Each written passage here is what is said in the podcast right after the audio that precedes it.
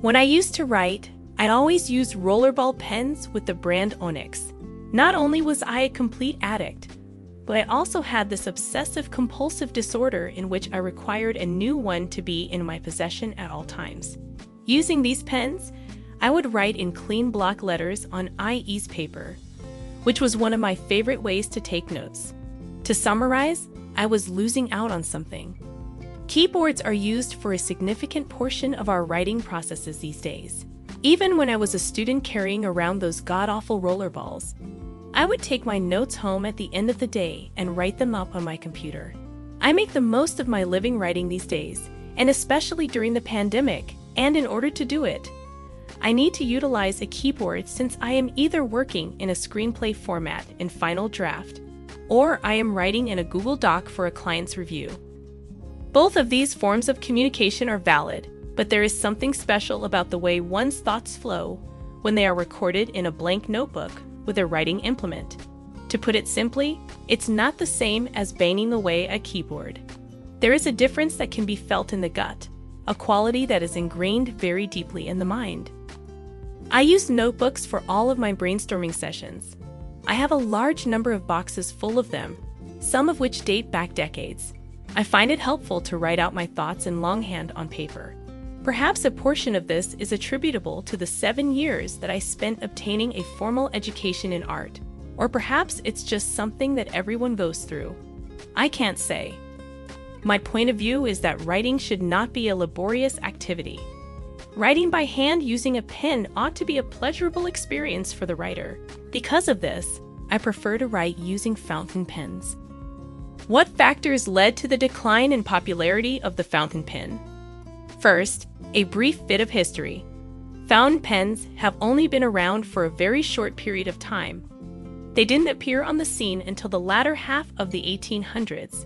The first ones were what we now refer to as eyedropper pens, which had to be properly filled with ink using an eyedropper, and those pens spilled like crazy. The second type of pen was what we now refer to as a ballpoint pen, which was much more reliable. It wasn't until the very late 1890s that pens with internal bladders were first developed. And by the late 20th century, there were many different kinds of devices for storing ink, such as pistons, vacuums, sacks, cartridges, and so on. The fact that ballpoint pens were more convenient than fountain pens contributed to their rise to prominence in the 1950s and 1960s. This was one of the reasons why fountain pens fell out of favor during this time period. To begin, fountain pens are more sensitive to variations in the air pressure than other writing instruments. If you board an airplane with a loaded fountain pen, of most but not all varieties, and there is an air bubble in the ink reservoir that formed at sea level. Then, when the plane is pressurized, the bubble will expand and force ink out of the nib. This is what this means from a practical sense. If you don't uncap your pen and hold it vertically for a few minutes before takeoff, and until the ding goes off in the cabin, the sign that the plane is fully pressurized, you could end up with a pen that seems fine, but has a ton of ink that is only being held back from your trousers by the cap. Vacuum type fountain pens solve this problem, but the vast majority of others are still susceptible to it. Vacuum type fountain pens are one more reason why fountain pens aren't always the finest writing equipment, is because the majority of the inks used in fountain pens aren't permanent. You may sign a check with a big ballpoint and be confident that the ink won't be readily removed whereas the ink from the majority of fountain pen pens is not as secure. This issue is resolved by the production of many different bulletproof fountain pen inks by the Noodler's brand. Because these inks are difficult to remove, even with a laser, it is unlikely that anyone will try to alter your checks. Using these means, of course, that your pen had best not have any leaks in it. Last but not least, there's the rationale of the space pen, Writing with a fountain pen requires you to do it on a table or any other kind of horizontal surface. It is possible to write in any environment, including upside down, underwater, or in space, with a pressurized pen like a space pen duh. What are the advantages of using a fountain pen? In all likelihood, the vast majority of the instances in which you will need to jot down some notes, you won't require the use of a space pen.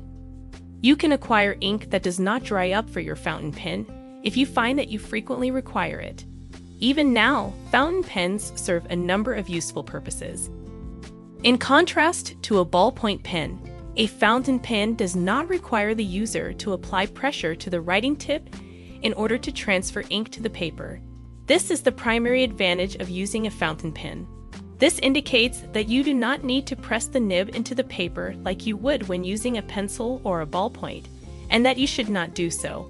When you write with a fountain pen, it requires less work from your hand, and you won't become as tired of writing as quickly as you would with other writing implements. You won't suffer from writer's cramp, no matter how many pages you write. It is a startling discovery. When you find a fountain pen that you truly enjoy, it's not like a disposable pen that might get discontinued or upgraded in a few years. Rather, it's something that you can use for decades if you choose to do so. Fountain pens are often very comfortable in the hand as well. Fountain pens are pens that allow you to preserve the characteristics that you enjoy and switch out the characteristics that you find uninteresting. This is possible because the inks and nibs can be replaced. Are you sick of using black ink? Test out some purple ink, or iron gall ink, or red ink, or ink with glitter in it. Do you want a wide nib?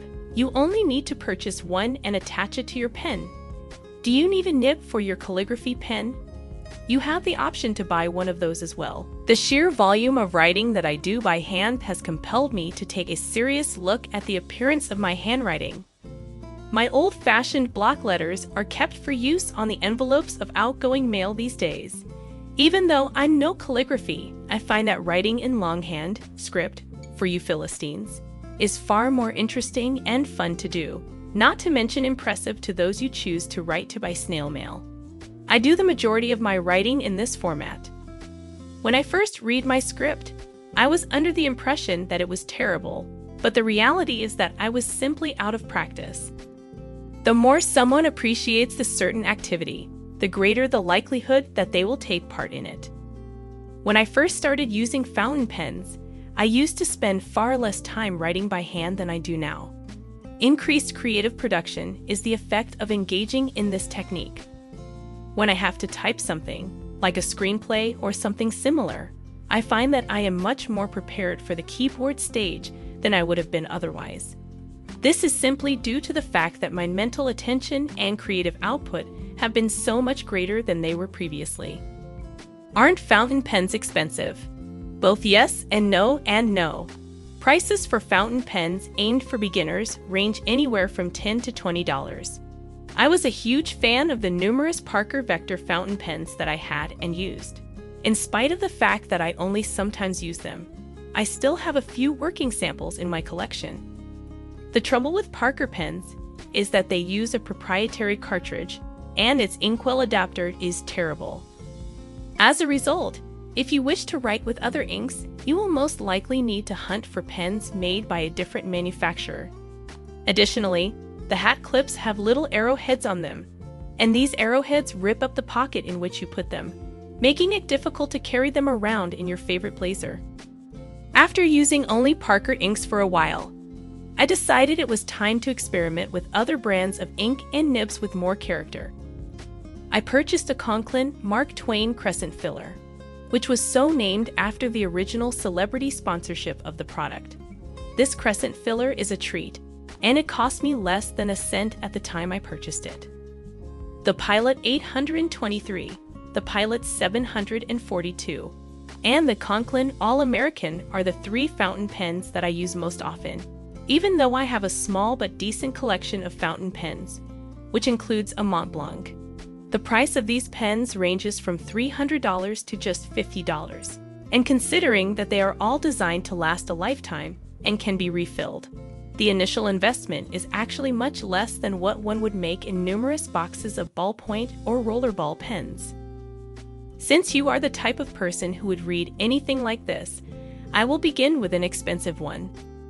My Pilot Custom 823 Pilot 823 this was the most costly fountain pen that I bought brand new, and it has proven to be the most reliable.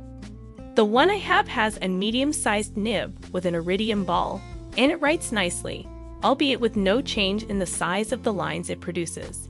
It has an understated appearance, but because the barrel is see-through, it is possible to gauge how much ink is contained within it. The fact that it features a vacuum filling mechanism and a large ink reservoir are the two aspects that stand out the most to me as reasons to like it. The ink level in the reservoir of the 832 can be seen in this shot, which was taken with a strong light shining behind it. The usage of a vacuum filler is not only entertaining, but it also demonstrates a high level of ingenuity. Because the filling mechanism of a vacuum pen turns off the feed when it is not in use, there is no way for ink to get out of the pen while it is not being used. This allows the pen to be left unused for lengthy periods of time without the ink running out or drying out. Second, because of this similar property, vacuum pens won't leak owing to the fluctuations in air pressure that occur in flights, as long as you don't remove them from your possession while you're in the air with them. When I go by airplane, I always make sure to have this pen with me because it is safe to store in my carry on bag while I am in flight. The pen can be purchased in the United States with regular nib sizes. However, one dealer in Japan sells it with a flexible nib for an additional cost. The total cost of the pen is approximately $300. Due to the fact that I desired the US warranty more than anything else, I purchased the version with the medium nib from Goulet Pens in the United States of America. This pen is believed to be of higher quality than others, and it comes with both a bottle of ink and a gorgeous display box. I've tried a lot of other pens that were more expensive, but I like this one the best. Its system for refilling is ingenious and convenient. In addition, because the nib is not flexible, it will always write when I need it to regardless of the circumstances. It's a lot of fun to write with flexible nibs, but if you want to write rapidly, you could run into some issues with them. For this reason, having a normal sort of nib is actually a blessing. This pen is not an 823, despite the fact that it looks very much like an 823. Due to the fact that it is a JDM product, I was unable to purchase one with a guarantee. Still, it is without a doubt the greatest pen for everyone. It utilizes standard Pilot cartridges, which are readily available almost anywhere. Because it is compatible with the largest cartridge converter that Pilot has, a vacuum filler, one may use it with virtually any kind of ink. And the converter makes it simple to clean when switching between different colors of ink. A word regarding the converter. Unlike the other vacuum filler, this one cannot be sealed off, which means that it will leak on an airplane just like any other regular fountain pen that uses cartridges.